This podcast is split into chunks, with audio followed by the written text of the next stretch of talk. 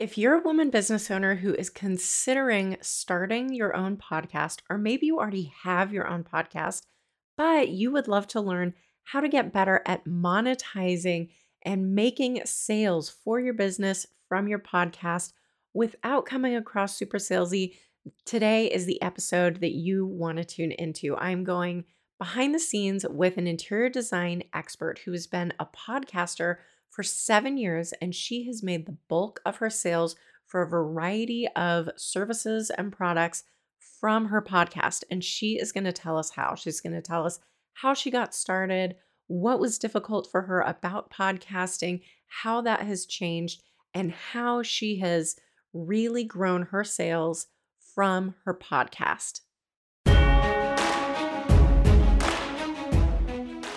I'm Christy Bilbrey. Right after college, I started my career in a Senate press office and then the White House. For the next seven years, I worked in corporate marketing before starting my own business. As soon as I did, the one thing I realized that none of those experiences taught me was how to market myself. Promoting yourself can mess with your head. Discovering brand storytelling and learning how to put it to work in my messaging saved my business. Once I learned this, I started teaching other business owners how to put it to work in their business as well. I created the Business That Story Built podcast to help strengthen the stories we tell ourselves and the stories we tell others. Audiences crave the human side of businesses. They want to get to know you, follow you, and interact with you outside of the buying experience. This can be intimidating to say the least. If you're ready to take your mindset and your messaging to the next level, then you're in the right place. Let's get started. Thank you so much for joining today. I have been looking forward to this podcast episode for quite a while. I am continuing in the sales series, and today we have a really cool guest. She's actually an interior designer, a style expert, so a little different than we typically have but um, you'll find out very quickly why I think um, she was just such a great choice of guest for a couple of reasons. So let me tell you a little bit about her. Zandra Zuraw. Am I pronouncing that correctly? Yes, really yes, good. good. Wow, nobody does that I was right. like, I didn't ask the last name. I, I need to get better about doing that in advance.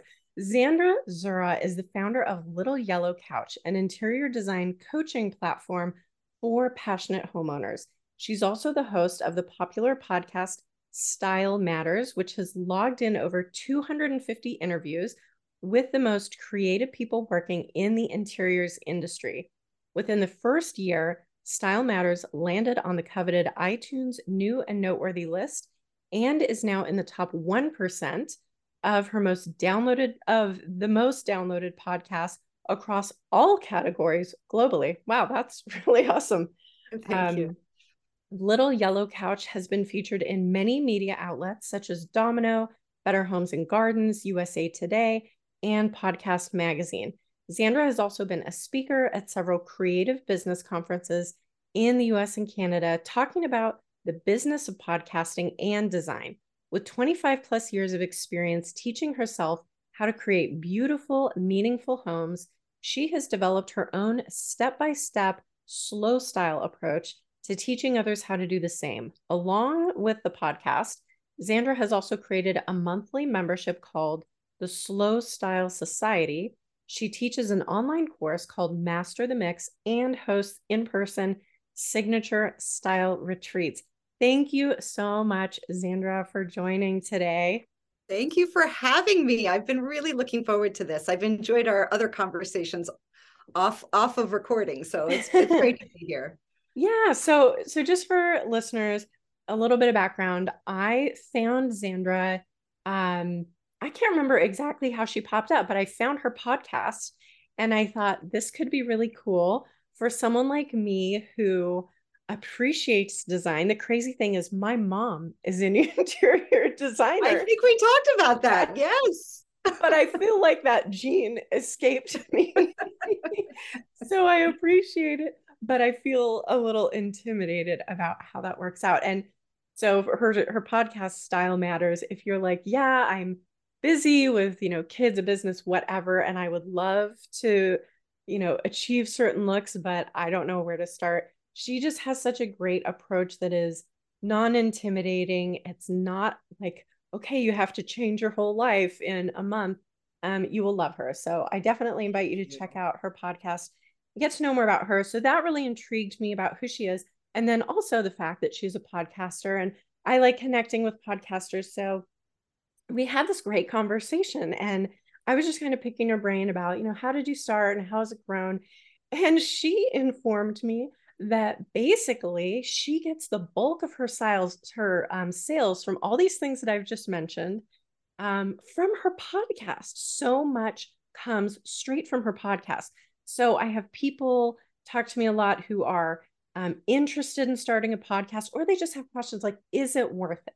Is it mm-hmm. helpful for my business? And I just thought, wow, Zandra is like the perfect person to talk about this because you're not a you're not an online marketer you have a totally different business you are into design and style um, but you're using that so powerfully and also when you check out her episodes we'll we'll dig in a little deeper later but you'll find her approach is very non-salesy. So she's making all these sales by just engaging with her audience, just kind of opening up and just sharing. It just it feels so much more like a conversation. So if you're someone who's thinking, I would love to have that, but I am no salesperson, so I don't know if that's going to work for me. Just, you know, maybe listen because I know you listen to my show and you're like, well, you are a marketer, so you're marketing. if you listen to her show, um, it's just a different perspective, and you can see, okay, maybe this is something that you could do. So before we get into all of the like really cool things going on in her business now because of that, I want to go back seven years ago when you first started and just kind of build on that progression. So if you could just share a little bit about when you started what exactly did you have in mind? What were kind of your hopes and goals at that time for the podcast? I love that question because um, probably not what you think. And thank you for all of those super nice things you said about me. I definitely, I am not a, I'm not a comfortable salesperson at all. Um, but I have been taught by a few people um, about the importance of connecting with my audience and also remembering that I actually have something that they need and want. Like I am here to help them, not sell to them. Mm-hmm. I want to help. And that makes it so much easier for me. But let me, all right. So let's start back seven years ago. So seven years ago, Little Yellow Couch looked a lot different than it than it does today. Um, we weren't even sure what this business was going to be about exactly, and we we stumbled through a couple of things. I had a business partner at the time, and podcasts were kind of the new hot thing. Mm-hmm. And we didn't we there I don't there weren't very many design shows on on you know oh, podcasts okay. at the time. And I think because like we felt too, well, why would I an audio program be good for design when it's so visual right and so we didn't even we, we put it you know we're like not podcasting is definitely not not for us um, but then the more we more we thought about it, and I'm going to be completely honest here, we needed to get our business off the ground. And like I said, we didn't even know what that business was exactly. We thought it was going to be a lot broader, like lifestyle stuff. Okay. And we started as a blog, and blogging was really going down at the time when podcasting was coming up. Mm. So it was very hard to cultivate an audience with just a blog. Okay. And so our goal with the podcast was to have a way of introducing ourselves to bigger fish. We wanted to get in front of bigger name designers mm. So that they would then talk about us and maybe link back to our blog. And, you know, it was sort of like a networking idea that we had. Okay.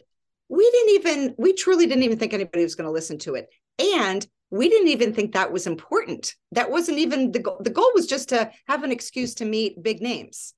Oh, okay. Um, we quickly realized that that was that this was actually the perfect medium for building an audience and it first of all we started getting downloads right away and we were shocked because nobody even knows about us but again i think podcasting was new and it was a design show and so maybe it was you know we just didn't have a lot of competition probably um and we also landed a really big guest in our first season. Mm-hmm. Um, and I can tell you that story later if you want. I think we should definitely talk about having guests on your show as a way to yeah. build your business. Um, but anyway, we we quickly realized that that podcasting for us was going to be this really great medium to put out content, to replace the blog, to be a different way of engaging with an audience. And very quickly, the audience became our number one priority and has remained so ever since. So in 2018, I believe, uh, my business partner left to go do something else, and I decided I wanted to keep going. And so I just took it over, and I've, I've been doing it myself ever since. And it's now 2022. So, right. So for the first three years, I had a business partner. Um, so we're building this audience we're, we're clarifying who we are what our brand is what our mission is and uh, eventually realizing okay well sponsorships are nice mm-hmm. um sometimes that it feels a little sleazy when you're pitching products that you know, I always say, oh, I have to believe in the product. And I do, but I also, you know, these are not products that I already love and use in my home. This is somebody coming to me and say, hey, um, I sell extension cords. Do you want to, can I, you know, can I sponsor you? Well, yeah. Okay, I, I, guess I can get behind that. I mean, I use extension cords. but I mean, I, you know, it was just, it didn't feel like a great way to monetize the show. Okay. Um, so always knowing that content was what I cared about the most, teaching people, mm-hmm.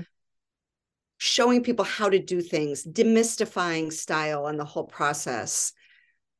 The podcast then was the platform for explaining that and then saying, okay, if you want to take it a step further, here are the other things that I have to offer.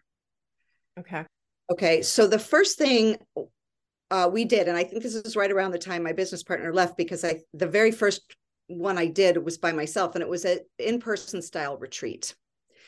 Hmm. And what that meant was picture my in my mind anyway the best girlfriends getaway ever. You are in a beautiful location with fabulous food and the design all around you is terrific. You're getting some workshops by myself and another designer and you're being pampered and you you go home with a clarity about what you want to do in your home but you've just been you know basically treated like a queen for a weekend right and this was you're saying that you did episodes from there or just that you were promoting that on your podcast we were just promoting it on the okay podcast. okay. And so what that looked like was um we we talked about it you know instead of having an ad i would just talk about it you know you do your introduction and then you say okay before i introduce my guest th- let me tell you what's going on right. Like like an ad. And then the response we got was fans of the podcast wanted to be there i mean it was hmm. i got there and the women were all going oh my god did you guys hear episode number 21 and oh my gosh, Zandra, and one of my favorite episodes was this other one. And oh my gosh, Zandra, I read all the books that you recommended that we read for design. Like it was, it was the most generous and wonderful and beautiful feedback I've ever gotten because it was so um, unexpected. And I mean, how, oh, sorry. Yeah, well, no. So I guess my point is, is that from the very early on, we really tried and apparently succeeded in connecting with our audience yeah. they came as like fangirls of the podcast. oh, now how far amazing. into your podcast was it when you had the in-person uh, retreat? Okay, so that would have been about two years. Two years in. Okay. Yes. And when you, so you're like the first season, you said you were really just trying to kind of use it as high level networking, which is definitely yeah. a reason why people do it. And, and it is good for that. And you just happened to build an audience and you were able to book a high level guest. So I guess we'll start there, kind of that like early wins that first year. Sure. Um, how did you find the guest? Who was it? And how did that kind of springboard you forward, maybe? Yeah. So um, I think it was actually really uh, lucky that we started primarily as an interview based show because for the reason you just said, high level networking. But what that did is it kind of took the pressure off of us having to come up with something new to say each week, right? Mm-hmm. I could do that now, but back then I really put the focus on the guest. I, I, don't want to make these interviews about me and getting my thoughts out there. I mean, they're the expert I'm interviewing. I want them to do most of the talking. I want I want to pull out of them some really like light bulby moments or some um, tangible takeaways for the audience.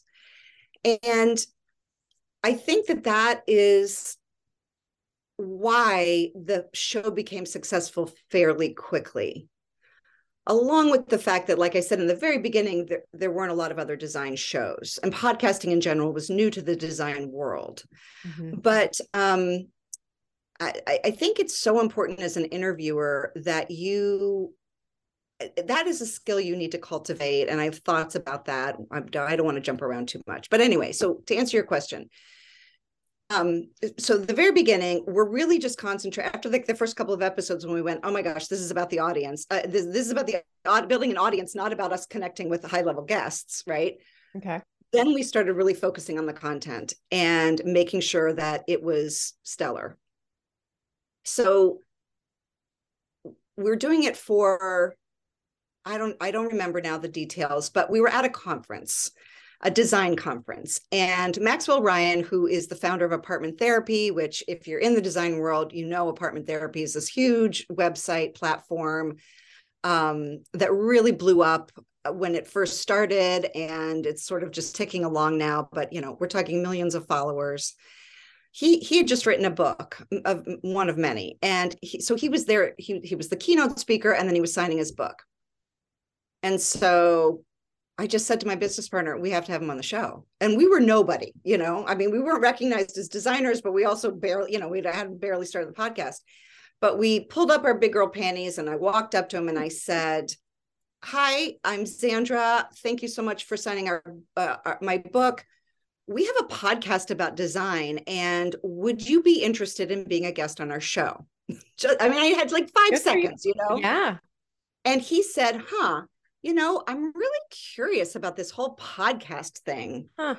so yeah i think i would like to do that. And so it was timing. It was first of all uh, you know you've got to put yourself out there you know? I mean looking yeah. back like oh that was so easy to walk up to maxwell ryan and just introduce myself. But back then it was terrifying. Mm-hmm gotta put you have to ask. The worst they're going to say is no right? Exactly. And then secondly it was a timing thing. Podcasts were new. He was kind of interested in it. He didn't know anything about it. So yeah i want to join it. And i think i think having some kind of hook for people that that makes it seem like oh this is something fresh. This is a different perspective. This is a mm-hmm. different way to talk about the stuff that i talk about all day long. I think that that really helps so we got Maxwell Ryan. And then from then on, when we were out pitching other guests, we, you know, of course, you're going to mention Maxwell Ryan was one of the guests. And then that just, that, you know, how that snowballs.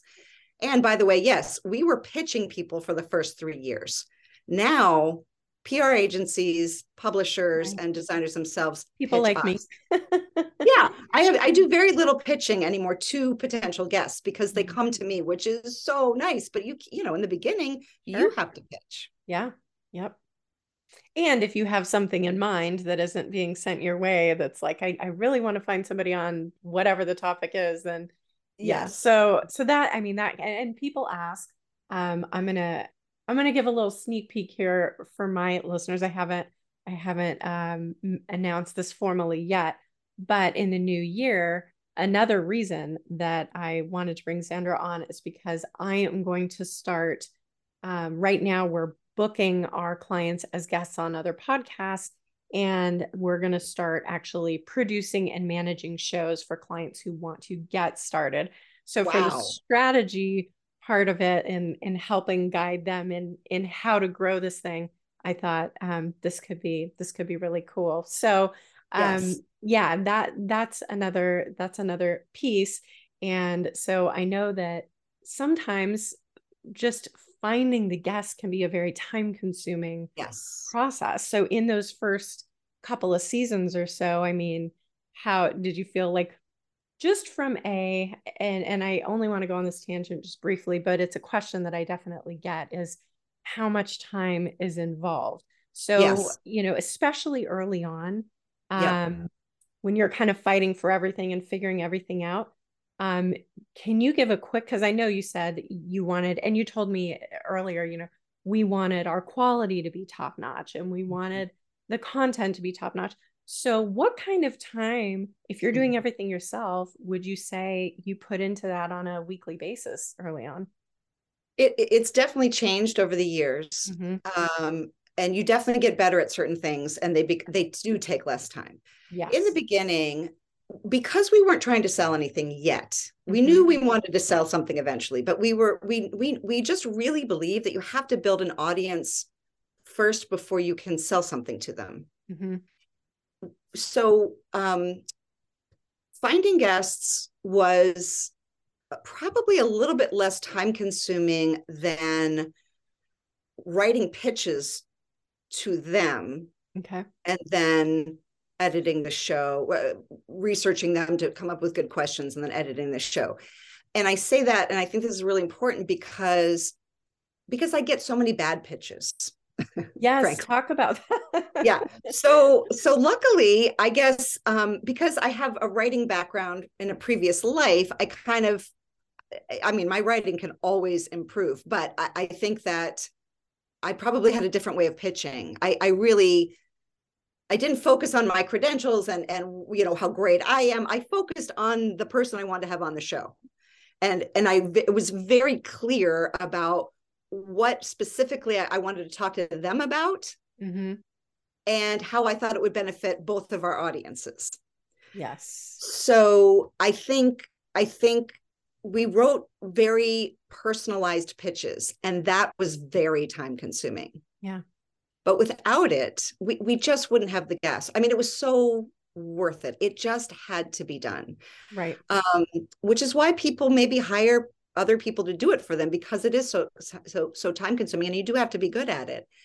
Um, so yeah, that that did, I mean, remember the podcast was all we were doing. Like I said, we weren't trying to sell anything. So all of our time was devoted to every aspect of the podcast. Okay. I don't know if I answered your question because I, I can't give you a number of hours. It just I just can tell you it was a big chunk of our of our time. Yeah. If you were just kind of thinking maybe in percentages like the editing, producing, publishing chunk, the promotion chunk. Yep. I, I, feel like recording the show is the easiest. It is. Part. It's the, it's an hour. I mean, it's the least amount of time. Yeah. Um, I would say I would say actually the thing that probably takes the the biggest chunk, and it, it kind of sort of still is, it's in a tie, is um, researching the person to get fabulous questions. Mm-hmm. Mm-hmm. Because I I go pretty deep. I mean, they have to have something that I want to talk about to begin with. That's the conversation we have when they're pitching me, right? But but right. once I know that yes, this is a cool person, um, I read interviews that they've done elsewhere. I've listened to podcast shows that they've been on. I um, I read blog posts that they've written. I read um, and listen to other interviews that they've been on. I mean, I do a lot of research. Yeah. Because I'm looking for those little those little nuggets of wisdom that I know are going to go to my you know my um, listeners' minds. It's going to blow them up. And so I want to make sure I'm crafting questions that's helping tell a story. Right. Right. And so that really does take, and again, I've gotten better at it. And so it's not as, you know, it's not as mm-hmm. time consuming as it was, but that still takes, that still takes a, a amount of time. And then the, in, uh, you know, in first place tie with that is the editing.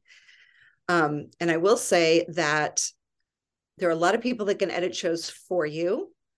I have never done that, and I don't know that I ever will. It would have to be somebody that knows me and my brand really, really well because the other thing, the other reason why I think our podcast has loyal followers is that I'm very, very intentional about creating a story arc in what they're listening to. It's a very directed conversation. It's not all over the place. We don't spend time talking about random things like cappuccinos and dogs. It's it's very um it's very instructional, it's inspirational, it's informative, and there's a through line. There's a story arc to every single episode. And I think that's why people don't get bored. They don't really trail off. They kind of stick with it. it you know, it, it's so anyway, that that to me is very very critical. So that's the other major thing I spend my time on. Like you yeah. said, recording that that doesn't take very much time. Right. yeah, it's the it's the initial. Who am I going to get? What am I going to talk to them about? And then, um, yeah, editing whether you're actually doing that or not, and then the promotional piece. So.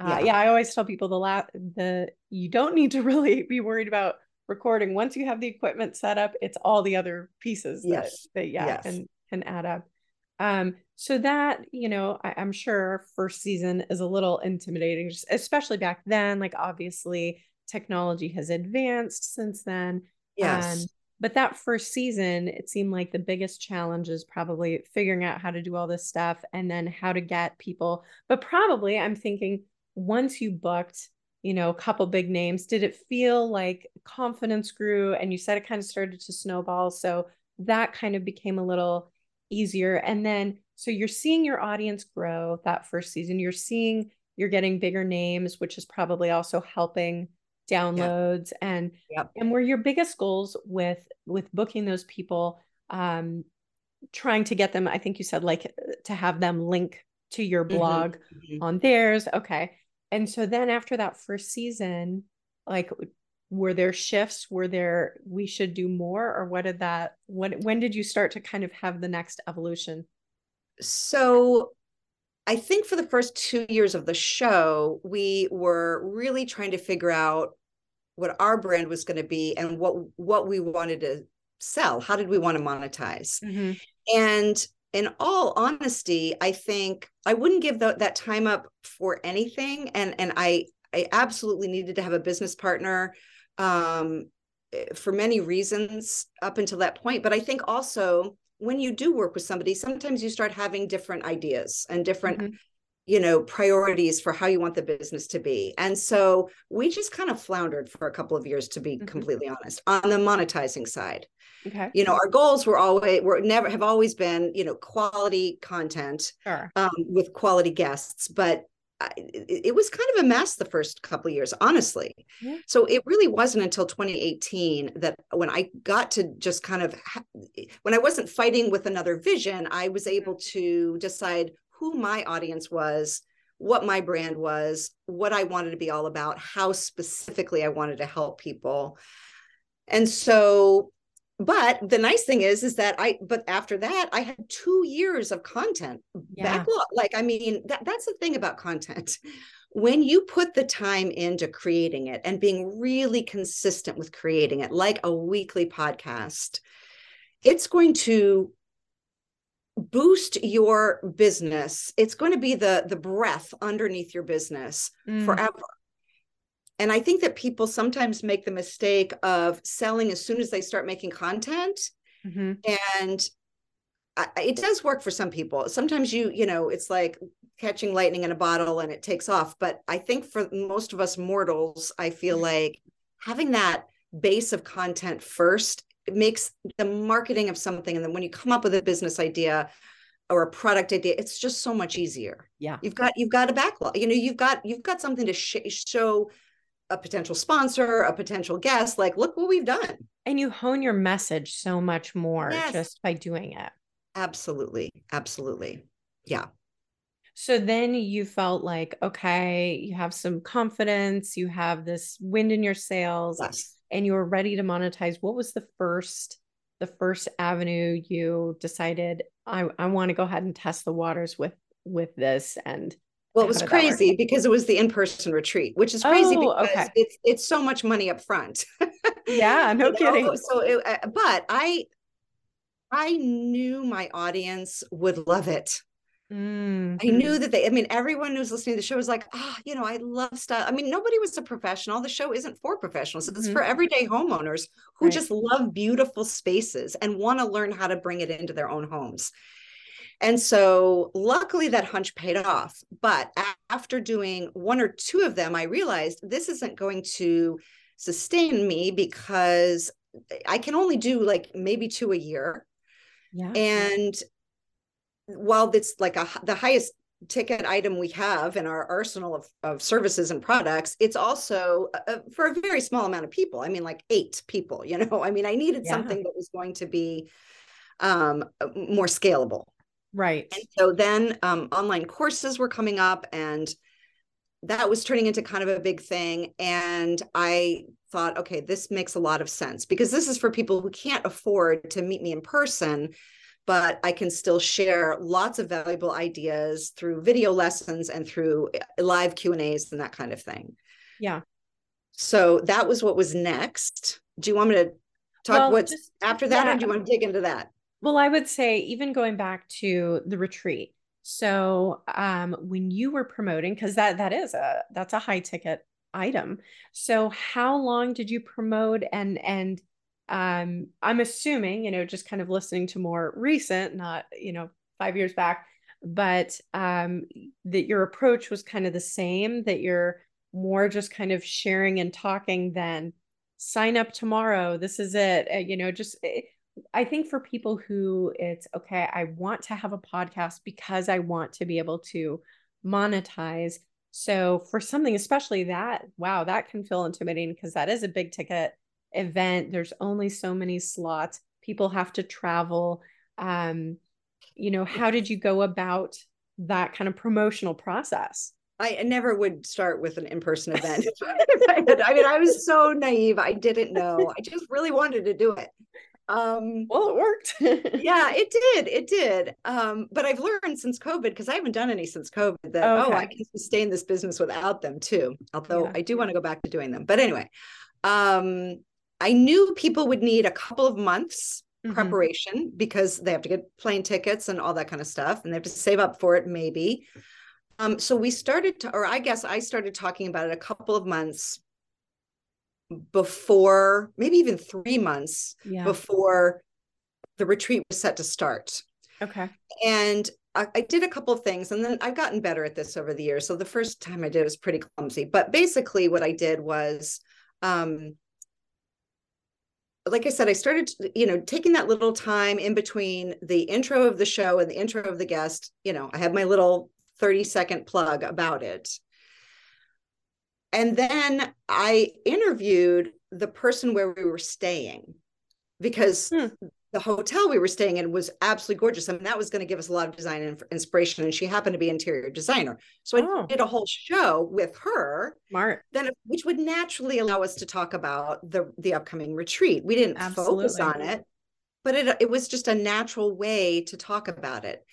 And then in another retreat, I did the same thing, but then I also interviewed somebody else that I knew was going to be like doing one of my workshops for me. Okay. Okay, so another good way. So you know, in in the, and then I did a and then I do a solo show. I did and do a solo show where I talk about some of the concepts that I'm going to be teaching over the retreat, but it's more about the why. Like why are certain things important? It's not the how because the Mhm. how is what you learn at the retreat in person Sure. but the why we do it and i think that that gives people food for thought it makes them feel like they're learning something but it also really inspires them to take that next step which is okay now how do i do this i need help implementing Yeah. so at least three episodes of the show are somehow aligned with the retreat Okay. Okay without it feeling salesy or forced hmm right? Then, of course, there's social media. And then, of course, there's your email list. And that's another thing. Right from the beginning, we had a lead magnet um, or an opt in, what, you know, there's called so many different things nowadays, where people could sign up to receive something small from us, like a workbook or worksheet or whatever, in return for the email address. And I guess that's along with being really consistent with your podcast, is your email list is is gold hmm I, I mean, I really don't sell that much to people outside of my list. It's very rare that somebody finds me, say, on Instagram and just buys from me. Okay. They're, they're, they're, you know, first of all, they're probably a listener of the show, first and foremost. And then secondly, they're on my list. Yeah. So I'm not cold selling to them. I've been Mhm. emailing them. I've been giving them lots of helpful things and inspirational things through the show and through the through emails so that there's that no like and trust factor before I end up, you know, trying to sell to them.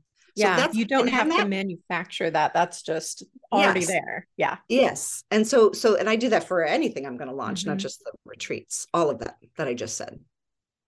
Okay, love it. So you're that that's true. So you have people who are um, opting in. You have some shows that are specifically devoted to a few different angles. Yeah, that from a PR perspective, it's like okay, yep. I want you to think about this in a multiple ways, right. kind of whet your appetite, and then you're just each time doing kind of some some form of little promo in addition to the email, and then yes. stripping that into social media. So Okay. And then ideally, you're also taking photos of people during the retreat so that you can use them for your next launch. Yes. To say, look at what so it good. looks like, or or you know, little videos where you can then use those in you know your promos and stuff like that. Yes. Oh my gosh, so smart. Have to do that. People want to see yeah. Oh, what's it like, all the yes, visuals. Yes, exactly. Wow. So then, okay, so then you you had this retreat worked out and he thought, how can I scale this a bit more so that it's yep. feasible for more people? So how what was the process of, you know, with your podcast, um, promoting, bringing people along. So I'm going to give them a little sneak peek to what we're going to talk about at the end. I had already mentioned her October 30th episode, which we will dive into a little bit more but I love how she's she's working on this book. Sorry, I'm giving it away a little bit, but um she it's still it's still a work in progress and she definitely says I want to know what you think. Mm-hmm. Email me here or you know reach out here. Let me know. I want to make sure what I'm doing resonates with you so they get to be a part of it and you're including them the whole process and like that. Such smart marketing. So, can you tell us a little bit about the online course process in terms of when you were first promoting your online course, how you either involved your audience in any of that process, or if you didn't, then um, what that looked like to promote that on your podcast, a little bit into the strategy and how that played out. Okay, sure. So it that has also evolved over time. I've I've just learned a lot by doing and making mistakes. Um, there's this quote out there it's something about uh you either win or you learn or, or something mm. right mm-hmm. there's no losing and i really believe that uh, it doesn't feel like it at the time but it, it certainly is true um so all right so i had the the retreats going and then knew that okay i need to i need to add something else another product or service and like I said, online courses were starting to become kind of popular. And I thought, okay, let me let me package this into a course um, I I always let me say that again. I often survey my audience. So it, mm-hmm. maybe three times a year, I send out a survey by you know to my email list looking for feedback and I think the key there is to be really specific about what it is you're looking for. So you, are asking the right questions, so you're getting the data that you actually that you actually want. Okay. Um, there's an art to this too, right? And I've gotten better at knowing how to ask the questions. But um, it, one of the things that people struggle with and and have uh, that that hasn't changed like the number one thing people struggle with still at least in my audience is how to mix everything together you know they they have um, they have different styles going on. They've got hand me downs whatever. They like different things. How do they mix it all together? So i always use that as the basis for whatever it is i'm going to create what whatever their like top three problems are. Okay. I think these surveys are really really useful and they ensure that you're you're creating something that people actually have a problem that they want solved right? Um, so but, but I think it's taken me a little while to really put myself out there and say, tr- like, literally, do you want this? What is your issue? Please let me know. I really, you know, I mean, you really have to, you, you can't just say that once. You have to say it. I say it occasionally on the show. I say it um, on my my lead magnet, my opt-in. I, hmm. you know, I do a little bit of a back and forth with people and I say, I ask them then, what do you need? What are you having trouble with? What is your biggest obstacle? And then I certainly do it leading up to launching a, a service. I want to know, am I tapped into what's really going on, what their immediate crisis is? Mm-hmm. So that's one strategy. When I first when I launched this course the first time, I did it as a kind of like a bare bones um, uh, beta test, and and so I priced it lower, and I said I told everybody, bear with me. I am, you know, this isn't going to be beautifully done. This is going to be my raw teaching with you guys and getting feedback from you out every week. Like okay is this making sense? Do you like the format? Do you like the the style of teaching? All of that so I did that a couple of times and um, it was okay. I feel like I really struggled with nailing down my ideal client and my, I was still not 100% sure about what exactly it was I wanted to teach people. Okay. In the background, the podcast is going, going, going, sure. going. It's growing. You know, now I do have sponsorship, so I'm getting some money there. Um, and then I thought, okay, my whole thing is slow style. And so trying to do a course on making over a room in four weeks that seemed a little bit antithetical to who i am and everything i believe in. And so i thought okay maybe a membership would be better. Maybe something that's ongoing that can mm-hmm. be done slowly would would be better. So then i developed that. And i think that's when i really started to hone in on my framework that i want to teach people. Gave it a name. I call it slow style you know all of that kind of stuff. Came through working through the membership. And again, I did a beta launch where I charged like $15 a month for, you mm-hmm. know, life if you join me on this in this membership that I haven't even created yet. Mm-hmm. Um, and that has been a real work in progress of getting people's feedback and tweaking things and um, and so now it's at a place where the whole business now is at a place where I really understand the purpose of the podcast and the purpose of each of my individual services. They're all unique and they're all, but they're all part of the, the bigger business vision of what it is I want to share with the world, how I want to help people, you know, the, the what kind of a difference I want to make. Okay. And so what for for people who are starting out today how would you kind of help them leapfrog through maybe some of the things that you stumbled around yeah. to kind of what you found out today right so I think that if you're thinking about starting a podcast, or if you already have one, but you maybe haven't using it, been using it to its full potential, I think I think it's a great idea to think of the podcast as the foundation of your entire business.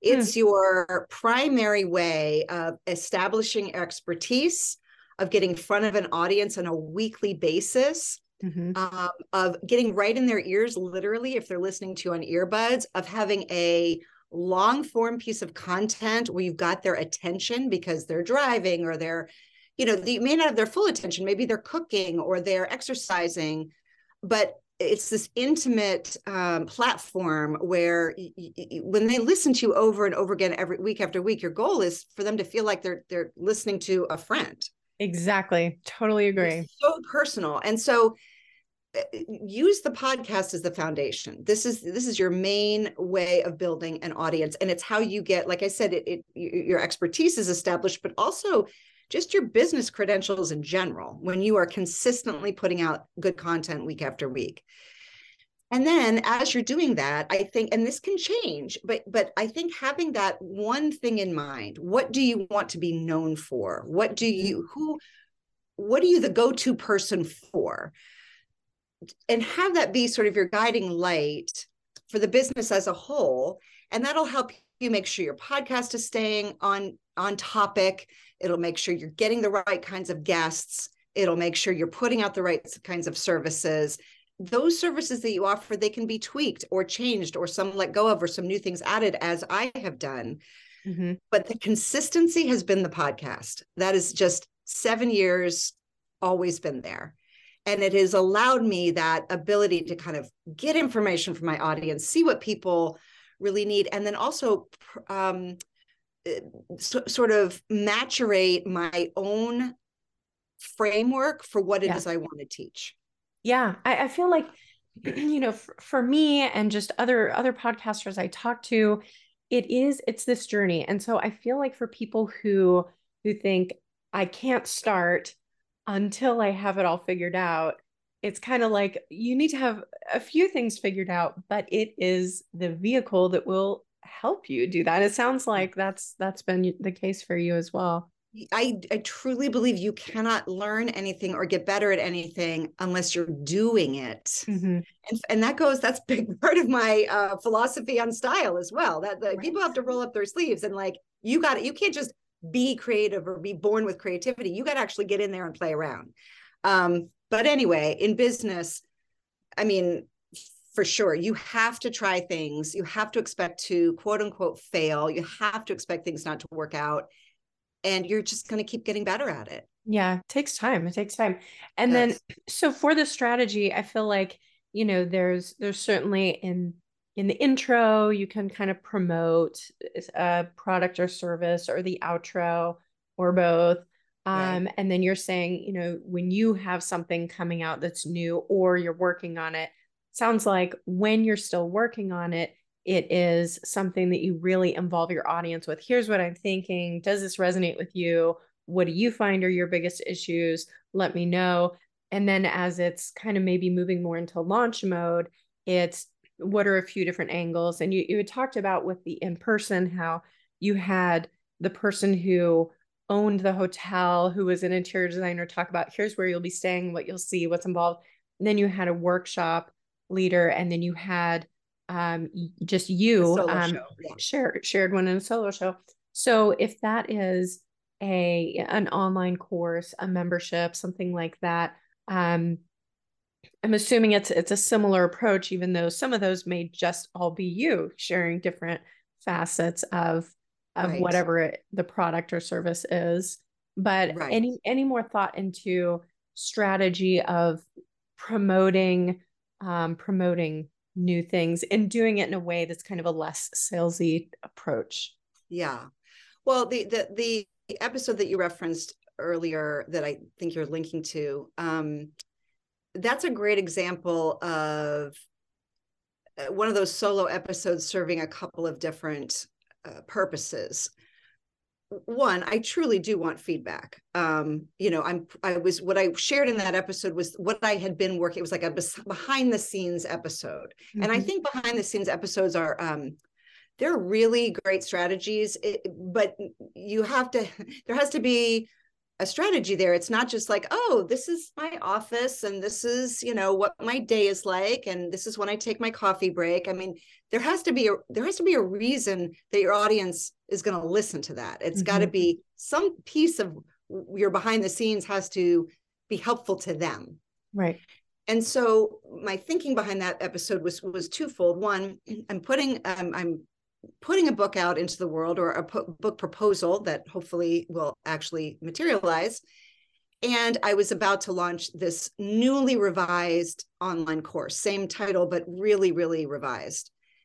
And so I wanted a way to float those ideas out there. I don't even know if I had dates in mind yet of when I was going to release either of those yeah. things, but I but I wanted to start the conversation. I want to start planting that seed in people's heads. And you can't do that a week before you launch. You got to right. kind of back it up, right? Um, and then I also, because now my framework for what I teach is become so much more clear to me, and therefore I think I'm going to be able to teach it so much better. I wanted to double check is this resonating with people? Yeah. I wanted sort of to do that market confirmation thing. Mm-hmm. And I think that sometimes when we ask for feedback, you can go down this this sort of slippery slope of going, oh, one this person wants that. Oh, this person wants that. Oh, this is the feedback I got. And then you kind of get scattered and you lose yourself and what you really want to do because you're just trying to please a bunch of people. And I think that has happened to me when I've asked for that kind of feedback. But this time I was so clear in my head about I know what I want to offer. Mm. I want to just make sure that my current audience is the audience that's going to align with what I'm about to put oh, out. Okay. And it's a great way to test it. And mm-hmm. um, I think when you are always asking for feedback, when you're always putting it in your email saying, hey, hit reply, let yeah. me know, let me yeah. know what you think, share something with me. You know, I have lots of back and forth email conversations with my listeners. and I think at first people, I mean, I, a lot of times people say, I have no idea if you're actually reading these, like emails, right? Mm-hmm. And I mm-hmm. get that. I mean, I'm just a voice to them. Right. But when you actually do respond, oh my gosh, th- th- there's so much rich uh, information in there that you're going to get from people. And it's a way for you to connect with them. It's a way for them to trust you and know you and like you. And um, when you ask for it all the time and when you're sincere in it, mm-hmm. they are going to you, be used to giving you feedback if you only ask for feedback once a year or right when right when you're launching or let's say you do a free workshop and you want you know feedback on how did you like the workshop it's just not that useful. You got to do it all the time. Hmm. yeah that makes sense. That makes sense. So that's been probably the biggest tools just engaging them constantly throughout yes. the process so it doesn't feel like a sale. It just feels like a continuation of the conversation yes. that you've already had with them. That sounds like your secret sauce. Well, and so so that was what that was the strategy for that particular episode. Mm-hmm. I also do Q and A episodes, so. I'll go back through all my emails mm-hmm. and I'll, I'll look yes. for questions that people have asked, and I'll do a I'll do a solo episode on hey I'm going to just answer your questions and right before like two weeks before I might I might put out an email too saying hey I'm about to do one of these episodes send me your questions. But what that does first of all, it makes my listeners feel like I'm really paying attention to them because I'm answering their actual questions. And it's very oh. important that you read their question verbatim so that it sounds like them, yeah. it feels authentic and real. But two, it gives them an idea of my teaching style. And if I'm about to sell them a course, mm, I want them yeah. to feel like, oh, I get how she thinks through my questions. She's thorough. She understands the different layers. She understands the sort of anxiety that, I might have underneath the question, you know? So um, th- there's just there's just so many ways to use your podcast to promote whatever it is you're doing and it's all in service to others and it's always about how can i be helpful one last question about this um, sponsors when did you bring them on and i guess at what point did you bring them on and did you initially seek them out or did you have people come to you and you just decided i guess it's time um, so we we wanted to start bringing sponsors on fairly early on because like i said we weren't monetizing in any other way and we didn't really we knew we were just going to do the podcast for a little while without making any money mm-hmm. Selling anything so um, we i think it was probably our second season and we basically went to maybe four of our previous guests who were who had something to sell not um not um designers but like you know we interviewed guys that made furniture and we interviewed okay. somebody that um started a company with all organic fabrics Mm. Um, you know, so we had a couple of guests like that, and we just emailed them and say, "Hey, we are looking for sponsors for a show, and we'd like to build up uh, relationships with sponsors. Would you be willing for us to give you like two free weeks?" Mm. So that then I can send those clips of, of ads to sponsors that I want to hit up for actual money. Smart. I didn't say it like that. yeah. basically, I, I I offered people that I really liked and connected with on the show, and just said, "Hey, I'm going to do this for free for a couple weeks mm-hmm. for this reason, so that I can then." And then, I mean, half of them then bought sponsorships from us. Nice. So it was just about making those kinds of connections, and you have to have something you can show potential sponsors. Mm-hmm. You know, if you haven't done it before, you you got to start somewhere, and sometimes you have to offer something for free. Yeah. So that's how it started. And then um, I think we went after sponsors for a little while. And then they would start coming to us individually. And then I joined ASA Network, which is like a kind of a business network for female podcasters. And they sometimes hook me up with sponsors.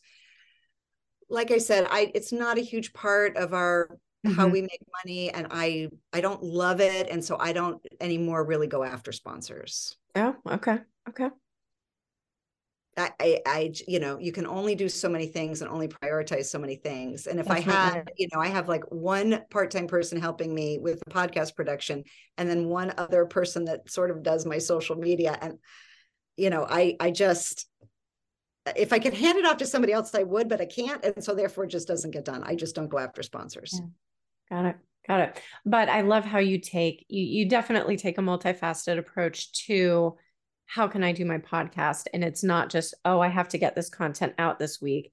It's really a living, breathing. This is where I interact with, yes. engage with, have a conversation with my community. So, yes. and it sounds like that's just kind of given you so many ideas and allowed for so much that I feel like that can kind of take pressure off instead of feeling like this is where I have to kind of show up and perform and really win people over and sell them. It's just, I'm just showing up as me. Here's what's going on. I'm interviewing these cool people. And by the way, this is what's happening behind the scenes. What do you think?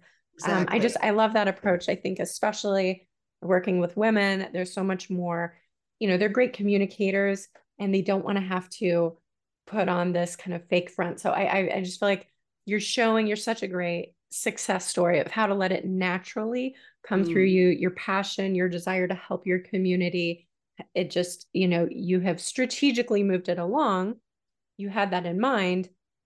But the way that you, the approach that you use to do that is something that is, um, it's just who you are. So, so really, really, what anybody can do. You just, you know, if you just always ask yourself, how can I be of help? Mm-hmm it takes the pressure off being salesy and it gives you something to talk about it, it gives you a path to ask questions about you know um, i think anybody can do that and the other thing i just want to mention real quick is that you know when you first start your podcast nobody is going to know it exists so that's great you get to like kind of have some dress rehearsals right some bad yeah. podcast episodes or ones that are not perfect um, for you know for a couple of weeks before people start discovering you. So that's kind of nice too. Yeah, it is. It is. Oh well, thank you so much, Zandra. and um, you know, slow style, which we kind of alluded to. Um, if you want to share real briefly what that means, and then we'll definitely uh, send those those links in the show notes as well.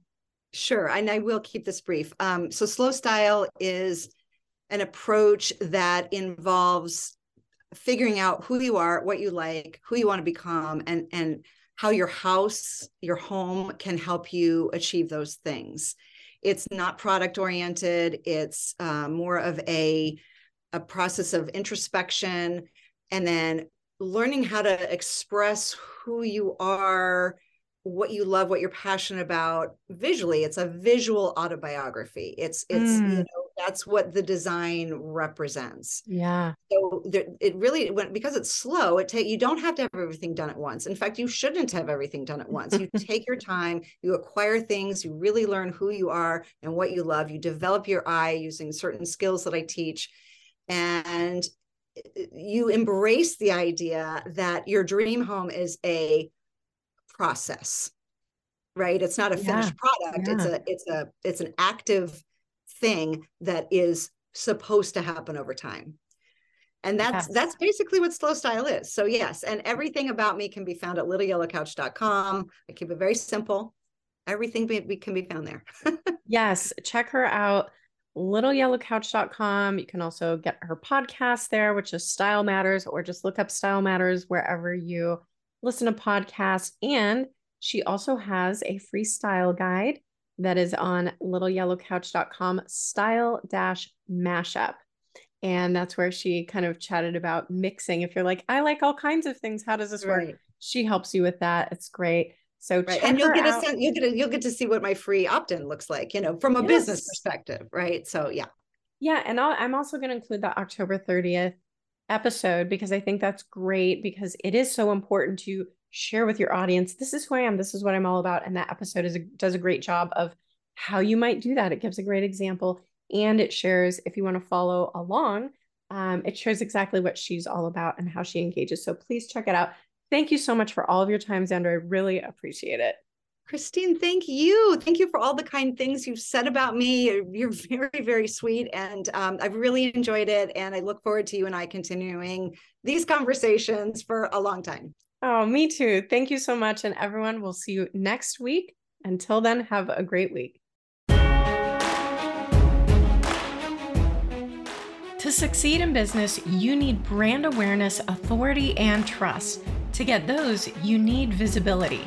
Podcasts offer each of these. It's a unicorn platform because it gives you the scarcest resource in digital marketing attention. Did you know that 80% of podcast audiences listen to the entire episode and more than 50% consider buying from a brand or individual that they discover on a podcast? Building your own show and audience takes years.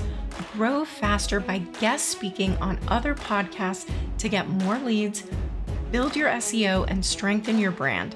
To learn how my agency can help, email me at hello at christybilbrey.com.